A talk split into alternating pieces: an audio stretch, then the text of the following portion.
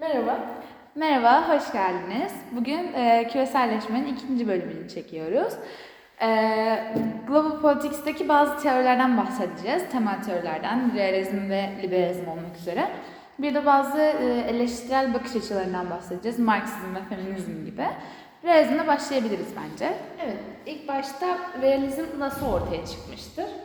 Ee, uluslararası ilişkiler alanına 20. yüzyılda dahil olsa da felsefesi Thomas Hobbes ve Niccolo Machiavelli'ye kadar dayanıyor.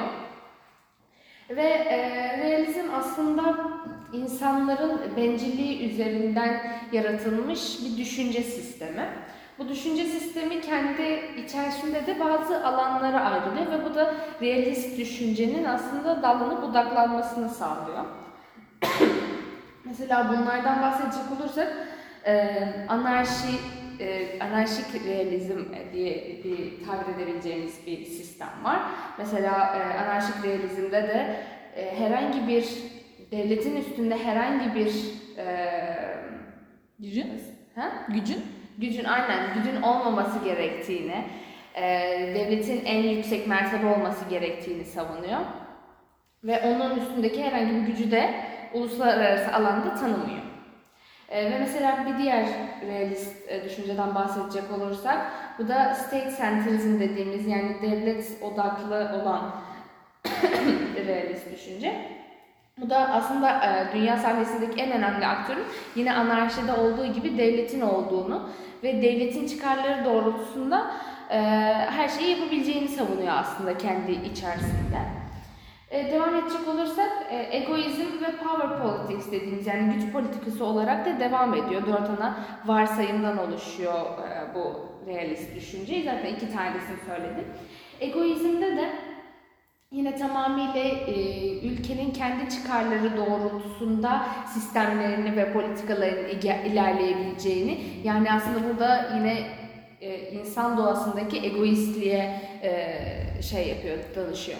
Yani aslında şey söylüyor, e, insanlar devletleri ve ülkeleri yönettiği için ve insanlar da kendi doğası gereği egoist ve bencil ve kendi çıkarını önemseyen bir varlık olduğu için aslında devletlerin de böyle olduğunu savunuyor.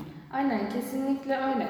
Çünkü hani egoizmin insan doğasına yaklaşımı tamamıyla bu. Yani insan kendi doğası gereği e, kötü bir varlık olarak adlandırılıyor ve e, şeyden bahsetmiyorlar mesela hani hem liberalist hem de realistler için de sen biliyorsundur ki e, sonradan kazanılan deneyimlerden ziyade aslında doğadan doğdukları anda gelen o ım, karakteristik özellikleri daha önemli bu iki teori içerisinde. E, Realizmde tabii e, bu güçler güçler politikası değil de genel olarak politikalara, küresel politikalara, uluslararası ilişkilere bakış açısı bu derece böyle negatif, çekimser, e, çekimser değil de hani daha çok pozitivist olmayan bir Evet. bakış açısına sahip. Aynen. Ee, son olarak power politics yani güç politikası e, olarak ayrılıyor. Bunda da yine diğerlerinde olduğu gibi güç ve e, bu sefer bunun yanında güvenlik de e, daha ön plana çıkıyor. Güç ve güvenliğin e, tamamıyla birinci önceliği olması gerektiğini savunuyor devletlerde. Ve bunları ancak sağlayabilirlerse devletlerin var olabileceğine inanıyorlar. Çünkü realizmdeki en önemli noktalardan bir tanesi de devletin var olabilmesi, ayakta durabilmesi. Zaten bu bağlamda e, hani uluslararası dünya sahnesinde anarşi olduğunu da savunduğu için realizm görüşü. e, burada bir e, ülkenin ya da devletin sadece kendi kendisine yardım edebileceğini ve sadece kendisinin kendi çıkarını düşüneceğini söylüyor. Bu yüzden de zaten işte güce ve güvenliğe diyeyim e, çok önem veren bir bakış açısı. Aynen. Ya bir de hani daha çok irdelersek tabii şey falan da çıkıyor.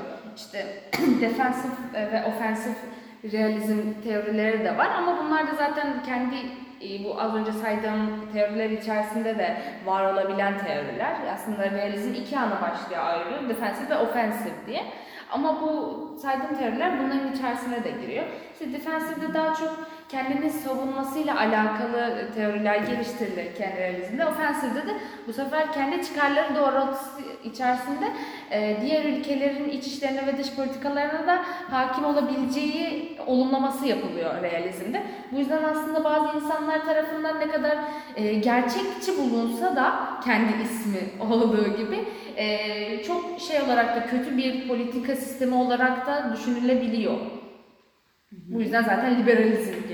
Yani Aynen. böyle bir teori var. E, liberalizm de aslında pek çok açıdan e, realizmin tam tersi. Realizm nasıl ki işte insan doğasının güvenilemez ve sadece güç odaklı olduğunu düşünüyorsa, liberalizm de tam tersi olarak e, politikanın işte insanların birbiriyle e, kooperatif halde olduğu takdirde daha çok e, gelişeceğini savunuyor. Politikanın ve e, dünya sahnesindeki herhangi bir aktörün bundan daha çok çıkar sağlayacağını savunuyor. E, liberalizmin ayrıca sonradan oluşmuş diyeyim bir neoliberalizm gibi bir dalı da var. E, bu da aslında az önce bu açıkladığım şeyleri e, daha da ön plana çıkaran liberalizmin bir e, dalı diyebilirim. Çünkü her nasıl ki e, liberalizm diyorsa anarşi var dünya sahnesinde, neoliberalizmde böyle bir şey olmadığına dikkat çekiyor. Ee, sonrasında liberalizm üçe ayrılıyor. Ee, bunları mecburi olarak yabancı dilde söyleyeceğiz. Interdependence liberalism, Republican liberalism, liberal institutionalism.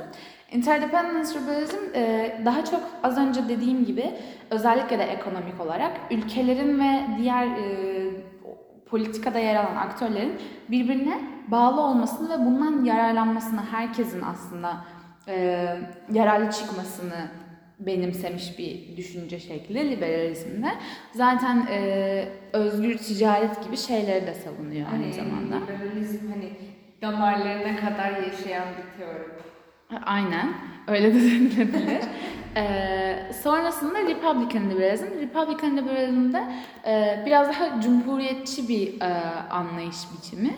E, burada da e, aslında liber, liberalizm olsa da realizm gibi e, aktörleri kendi çabası halinde görüyor. Yani kendileri için e, uğraşan aktörler olarak görüyor ama e, Zaten adındaki e, cumhuriyetçi kelimesinden de anlaşılabileceği gibi e, bir devletin kendi içindeki halinin de dış politikaların çok fazla etkileyeceğini düşünüyor. Yani birazcık buna yurtta barış, cihanda barış Aynen. mantığı denilebilir bence.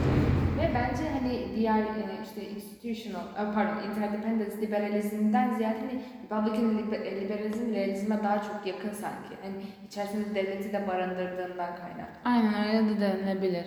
Yani özellikle demokrasi ve barış hakkındaki o, o, o ikisinin arasındaki bağ önem veriyor diyebiliriz bu anlayış. Ee, bir de son olarak liberal institutionalism. Bu da e, institution zaten hani kurum anlamına geldiği için normalde e, uluslararası organizasyonlara önem veren bir anlayış biçimi. İşte e, Avrupa Birliği gibi, NATO gibi her ne kadar NATO bir savaş için oluşturulmuş olsa da bunların birbirini e, koruma e, ve yardımcı olmanı diyeyim e, gibi bir düsturu olduğundan ve birbirlerine karşılıklı olarak çıkar sağladıklarından realizmin e, savunduğunun aksine aslında devletlerin sadece kendini korumadığını aynı zamanda diğer devletlere de böyle e, uluslararası kurumlar sayesinde koruyabildiğini, yardımcı olabildiğini gösteriyor ki bu e, ayrıca o uluslararası anarşi dediğimiz şeyi de anlayışta elimine ediyor diyebiliriz. Çünkü e, aslında uluslararası sahnede o kadar da anarşi yok böyle kurumlar yüzünden Avrupa Birliği gibi örneğin ya da Evet. NATO gibi Ama burası bence çok tartışılabilen bir kısım. Çünkü yani neticede yine devletlerin özüne baktığında bütün bu NGO ve IGO'lar da dahil olmak üzere kurulma sebebi yine self interest yani kendi çıkarları doğrultusunda. Dolayısıyla her ne kadar e, yardımlaşa da yapsalar e, bazı şeyleri yine de çıkarları ters düştüğü doğrultusunda birbirlerine hemen satabilecek güçte ve kuvvetteler yani. Evet doğru. Biraz tartışmaya açık bir e, olay olduğu söylenebilir. Ama yine de bu yani şey savunuyor. Evet tartışmaya açık ama e, beraber işbirliği içinde olmaları aynı zamanda kendilerine de yarar sağladığından daha iyi. Yani liberalizm aslında işbirliğini savunuyor diyebiliriz bu Evet. durumda. Bu mesela hani şey bir oyun var, oynanır bazen öyle uluslararası politikalarda falan. Birbirine güvenme oyunu işte. Sen hapis yiyeceksin, ona güveniyor musun, buna güveniyor musun falan filan. Ha. Güvenirsen daha çok, Aynen. daha az yiyorsun. Böyle bir durum var yani. Hani işte liberalizm ve realizmde sıkıntıları bu. Kim, yani net bir şekilde kimin nasıl davranacağını bilemiyoruz. Realistler sadece bu olaya daha çok hani daha negatif yönden bakıyor. Liberaller ise çok ütopik geliyor mesela bazı durumlarda bana. Ba- ba- yani bazı durumlarda her ikisinin aslında çok e, bazı durumlarda radikal olduğunu söyleyebiliriz. Zaten bu yüzden de critical e, yani eleştirel bakış açıları oluşmuş. Aynen. Biraz da onlardan bahsedelim. E, hangisiyle başlayalım? Marksizmle başlayabiliriz öncelikle bence. Ee, yine Marksizm ve kendi aralarında bu her düşünce sisteminde olduğu gibi neo-Marksizm yani yeni Marksizm gibi alanlara da ayrılıyor ama genel olarak zaten Marx'ı tanıyanlar tanır. Komünist bir şahsiyet kendisi ve kapitalist e, düşüncenin e, dünya sahnesinde hem devletlere hem de halka zarar verdiğini düşünüyor. Dolayısıyla e, yani bu ülkeler arası ticaret olsun ya da herhangi bir alışveriş olsun e, kapitalizme evrilmesini eleştiriyor. Bu doğrultuda zaten komünist sistemin bayağı bir övüyor diyebiliriz Marx burada. Yani, yani politikanın aslında bazında e, ekonomi olması. Aynen, aynen. Zaten ilerleyen e, podcastlerde de illaki bahsedeceğiz çünkü Marx'ın dahil olmadığı herhangi bir alan yok. Evet. E, ama onun harici e, mesela green politics yani yeşil politika dediğimiz bir düşünce sistemi de var. Bu da keza aslında çok basit bir şekilde e, dünyanın ilerlemesinin tamamıyla çevreyle ilgili olabileceğini ve çevrenin e, ülkelerin yönetiminde en önemli nokta olması gerektiğini savunuyor. Hı hı. Ee, feminizmden de bahsedebiliriz. O da yine en meşhur olanlardan diyeyim, en çok desteklenen e, eleştirel bakış açılarından birisi. Her şeyden önce bu realizm, liberalizm ve diğer e, politik bakış açılarının aslında maskülen bakış açısıyla yazıldığını düşündüğü için feminizm bu şekilde eleştiriyor. Yani tarihte politikayı da e, ataerkil ve maskülen bakış açısından birileri yazdığı için bunun değişmesi gerektiğini düşünüyor ki bizim de aslında politikaya olan politikayı anlam biçimimiz değişsin yani nötral hale gelsin diyorlar. Ee, birer kelimeyle de bizim post-structuralism ve e, e, neydi? Social constructivism e, dediğimiz anlayışlardan bahsedebiliriz. E, Post-structuralism aslında şunu savunuyor. Bizim konuştuğumuz e, dillerde konseptler zaten belirli e, ve bizim kendimizi ifade etme şeklimizde e, politikayı ve gücü, güvenliği vesaire nasıl anladığımızı çok etkiliyor. Yani konuşma biçimine çok büyük bir anlam yüklemiş burada diyebiliriz. Social constructivism'i savunanlarsa e, yine aslında post-structuralizm'e benzer olarak bence şunu düşünüyorlar. Sosyal ya da politik anlayışımız aslında bizim e, kendi zihnimizden, anlayışımızdan bağımsız olarak şekillenmiyor. Yani dışarıdaki bir şeyle değil aslında bizim kendi içimizdeki e, bir anlayışla, bakış açısıyla şekilleniyor denilebilir. Bunu savunuyor social constructivism'e inananlar da.